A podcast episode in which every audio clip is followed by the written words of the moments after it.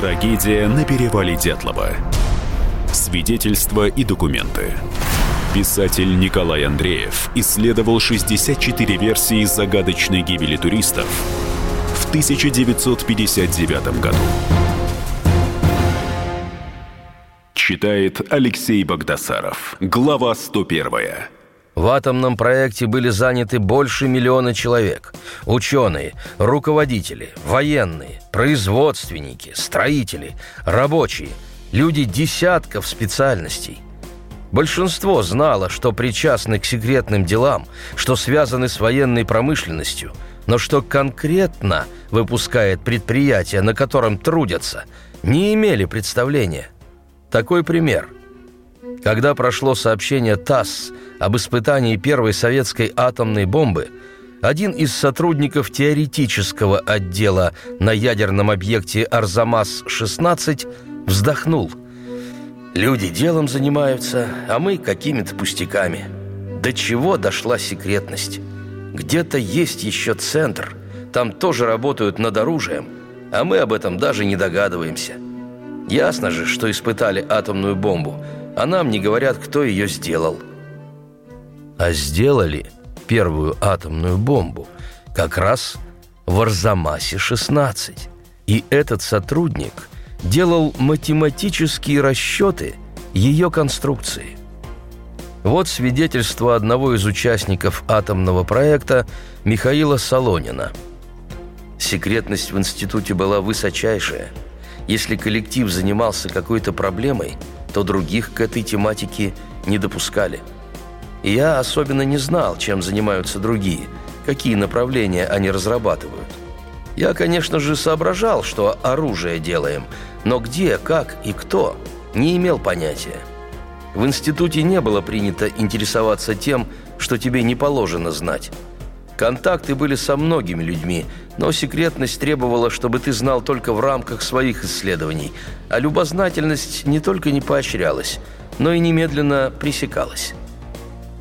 Так что практически исключено, что Центральному разведывательному управлению или какой другой спецслужбе США удалось завербовать сотрудника объекта на Сороковке, да и вообще в атомной отрасли.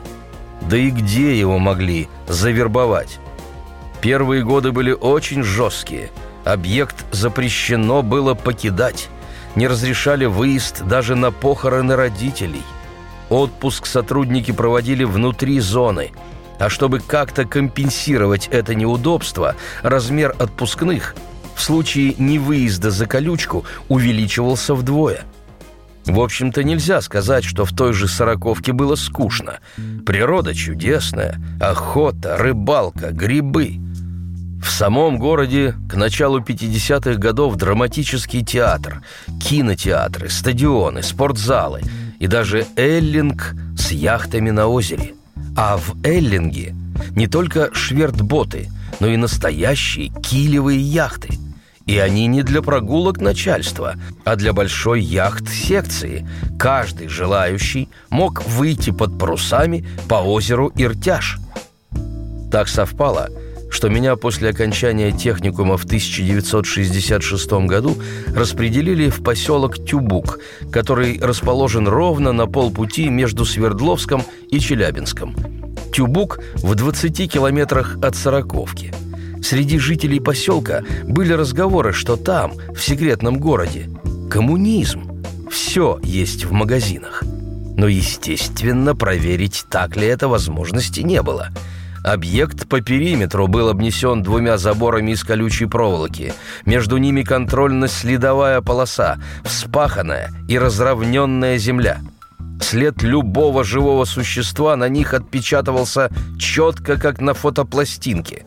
Круглосуточно вдоль забора проходили дозором патрули, солдатский наряд с овчаркой. Ночью граница освещалась. Были устроены места для засады, смотровые вышки. У наших рыбаков в Тюбуке была возможность порыбачить на реке Тече. Да, той самой, в которую слили отходы после аварии 1957 года. И хотя всюду стояли столбы с табличками «Запретная зона», «Проход и проезд запрещен», Рыбаки не только из Тюбука, но и из Свердловска и Челябинска ловили там рыбу. Поразительно, но так. Я однажды попал на течу. Что удивило – гигантские растения. Папоротник высотой метра три – зримый пример воздействия радиации. Что секретного могли знать Кривонищенко и Слободин – если же говорить о Георгии Кривонищенко или Рустеме Слободине, то да, они работали на закрытых предприятиях или, как тогда говорили, в почтовых ящиках. Но входили они в самый низкий круг доступа к секретам, то есть не знали ничего. Знали, конечно, что работают на секретном предприятии, но что оно выпускает, им не было известно – да и что мог знать мастер на строительстве здания общежития? Только чертежи здания, из каких материалов его возводить, ну и следить за техникой безопасности. Кривонищенко сразу после похода в группе Дятлова должен был отправиться в Сибирь. Его перевели на строительство предприятия по производству плутония в Красноярске – Сталин подписал постановление о его создании 26 февраля 1950 года. Это известный ныне Железногорск, который был построен внутри горы. Производство было защищено от прямого ядерного удара. Но Кривонищенко понятия не имел, что там возводят. Для него это стало бы очередной стройкой. Форма допуска у Кривонищенко в любом случае была – но никакой особой тайной он не владел, и уж тем более не был секретным физиком. Атомное производство в СССР, да и в Америке, устроено таким образом, что на одном предприятии полного цикла нет. Весь цикл разбросан по стране – и на предприятии, работая в одном цехе, никто не знал, что производится в соседнем. А самое главное, не знал, как производится. Кроме того, в Челябинске 40 было не только предприятие по производству плутония, были и химические заводы. Но даже и этого Кривонищенко не знал. Он был простым мастером на строительстве. Писатель Владимир Губарев – занимается атомной темой с начала 60-х годов прошлого века. Был знаком со всеми руководителями атомного ведомства, ведущими учеными, много раз бывал на ядерных объектах, издал десятки книг на эту тему. Он говорит, ЦРУ в 90-х годах рассекретила документы, которые добыла разведка об атомном проекте СССР. Картина для нас радостная. Вплоть до перестройки американцы имели смутное представление о предприятиях атомной промышленности, о людях, которые на них работали, о руководителях атомной отрасли. Не знали в ЦРУ, где и кто создавал атомную бомбу. Им не удалось завербовать ни одного агента на атомных объектах. Ни одного. Ведомство, созданное Берией, умело хранить секреты. Документы, рассекреченные в США – убедительно и лишний раз подтверждают это. Так что не могло быть агента ЦРУ на сороковке, что забивает громадный гвоздь в гроб версии Ракитина. Потому что нет агента, значит, никто не передавал одежку с радиоактивной пылью. Значит, Золотарев, Кривонищенко и Колеватов не тащили на Северный Урал свитера и штаны для американских головорезов – когда в перестроечные годы стали возникать контакты между участниками советской и американской атомных программ, наши ученые были поражены, что их коллеги практически ничего не знают об атомном производстве в СССР, а наши методы разделения изотопов оказались и производительнее, и экономичнее американских. Академик Федор Григорьевич Решетников рассказывает – Американцы при плавке урана использовали магний, а мы пошли другим путем. Наши технологии более эффективны, чем западные. Приведу один пример. Мы загружали столько шихты, что за одну операцию получали до 10 тонн урана. Я впервые называю эту цифру. Убежден, любого специалиста даже сегодня она приведет в изумление. Я могу приводить и приводить факты, доказательства, что практически исключено, что на ядерном объекте Челябинск-40 ЦРУ или какая другая разведслужба США завербовала ученого, инженера, рабочего, военного, кого-то из обслуги.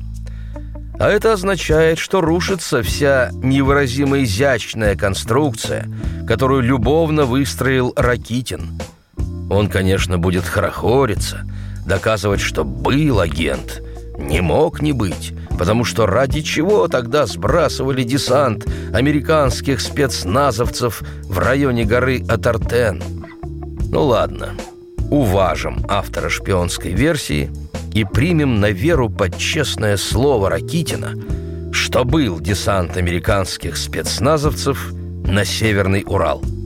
Но зададим несколько простеньких вопросов. Продолжение через несколько минут. Трагедия на перевале Дятлова. Свидетельства и документы. Писатель Николай Андреев исследовал 64 версии загадочной гибели туристов 1959 году. Настоящие люди. Настоящая музыка. Настоящие новости. Радио «Комсомольская правда».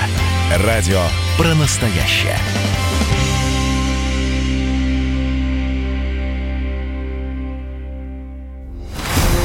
Трагедия на перевале Дятлова. Свидетельства и документы. Писатель Николай Андреев исследовал 64 версии загадочной гибели туристов в 1959 году. Читает Алексей Богдасаров. Глава 102. Где парашюты? Ракитин забрасывает спецназовцев на Северный Урал по воздуху. Они спускаются на парашютах. Спустившись, переодеваются в советскую одежду. Цитирую его книгу. При десантировании агенты были облачены в штатные комбинезоны, обувь и шлемы, применявшиеся в наших воздушно-десантных силах. Поэтому агенты перво-наперво переодевались в обычную для советских людей одежду. После этого в максимально возможном темпе они скрывали демаскирующие их признаки и покидали район высадки. Но мне интересно, а куда диверсанты дели парашюты? Где спрятали гермошлемы? Куда запихали одежду, в которой вылетели на задание?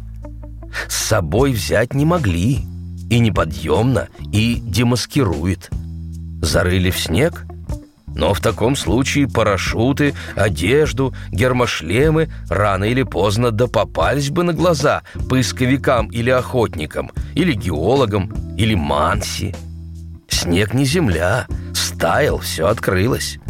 Но нет парашютов, нет и одежды, нет гермошлемов.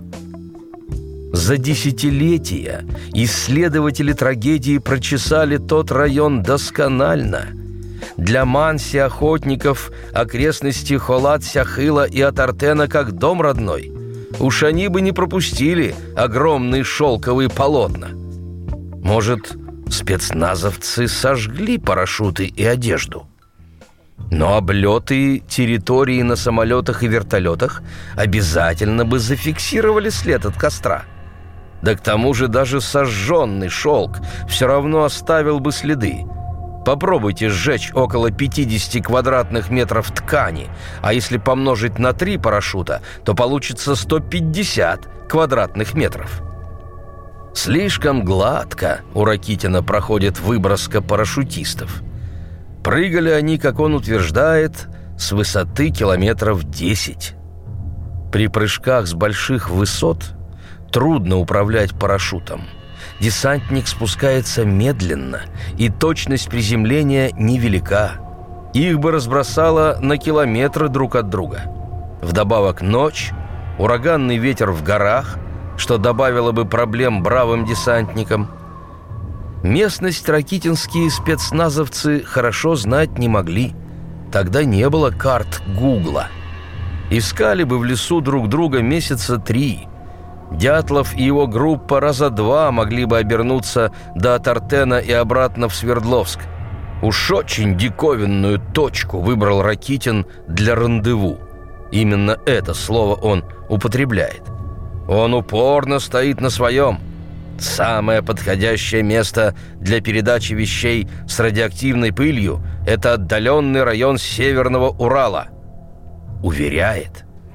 Для лучшего контроля окружающей местности и подъездных путей большинство личных встреч разведчиков осуществляется в малонаселенной местности – парках, лесопарках, заповедниках, районах отчуждения железных дорог, на пустырях и тому подобное – да как раз ровно наоборот.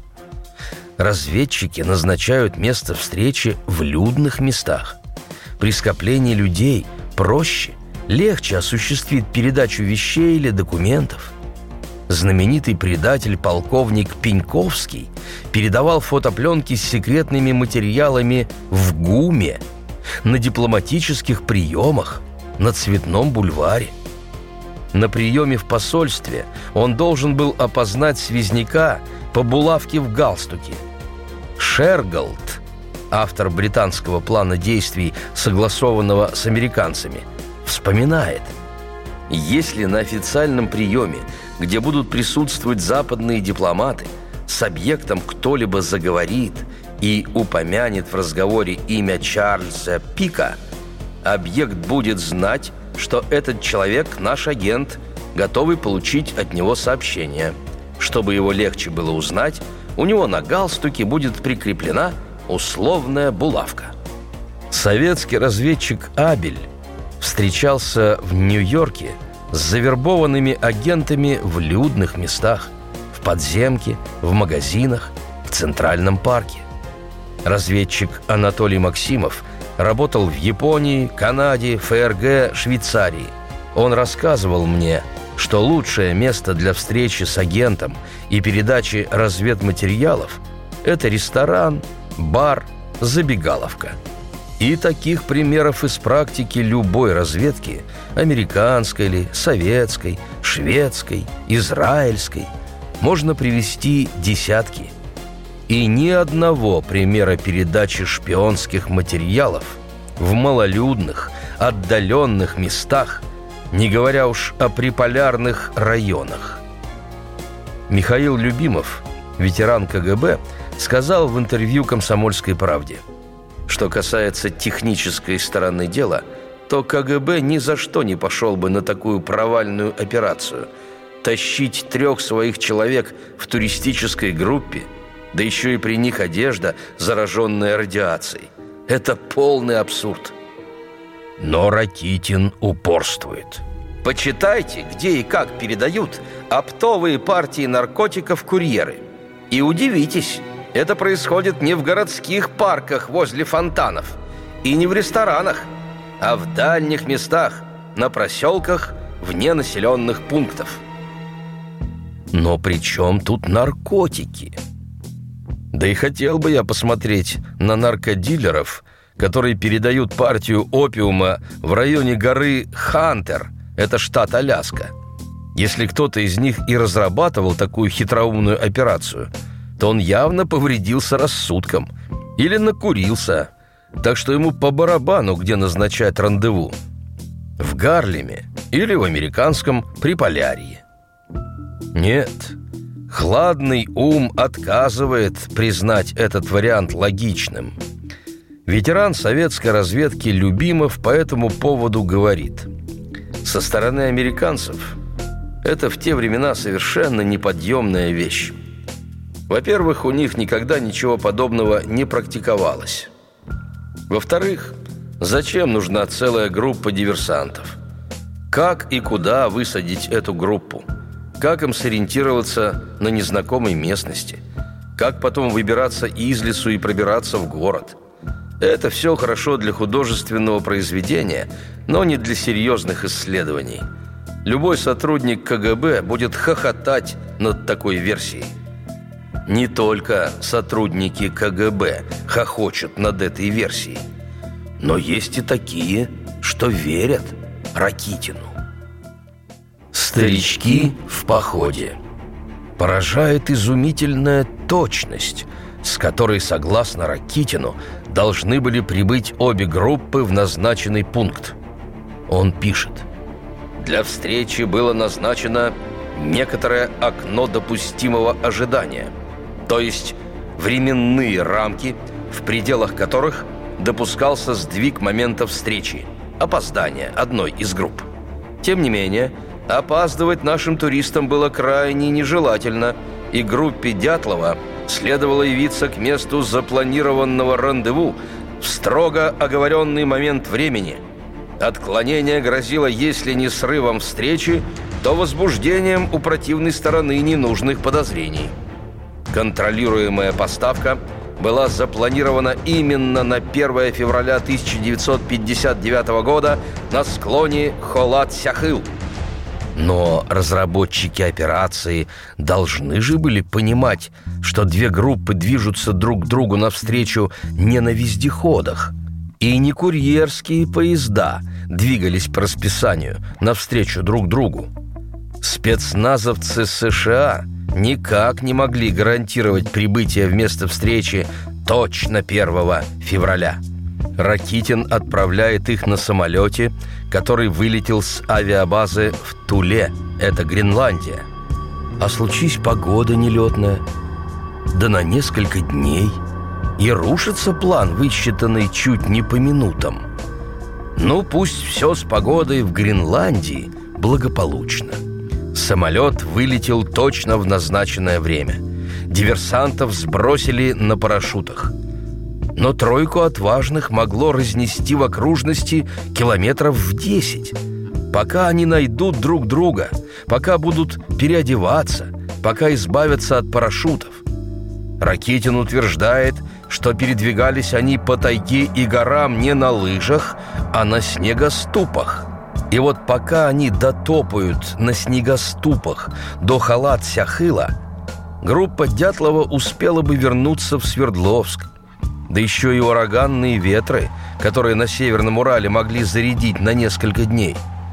Как при таких неопределенностях ЦРУ отважилась назначить точное время встречи 1 февраля 17.00 по Свердловскому времени –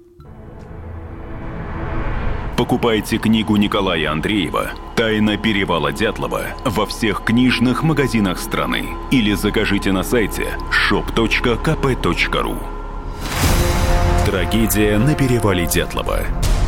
Свидетельства и документы. Писатель Николай Андреев исследовал 64 версии загадочной гибели туристов в 1959 году. Радио «Комсомольская правда». Про настоящее. Вы цените настоящие чувства и эмоции. Вы цените свое время. Вы не останавливаетесь на достигнутом. Радио «Комсомольская правда». Настоящая музыка. Настоящие новости. Настоящие люди.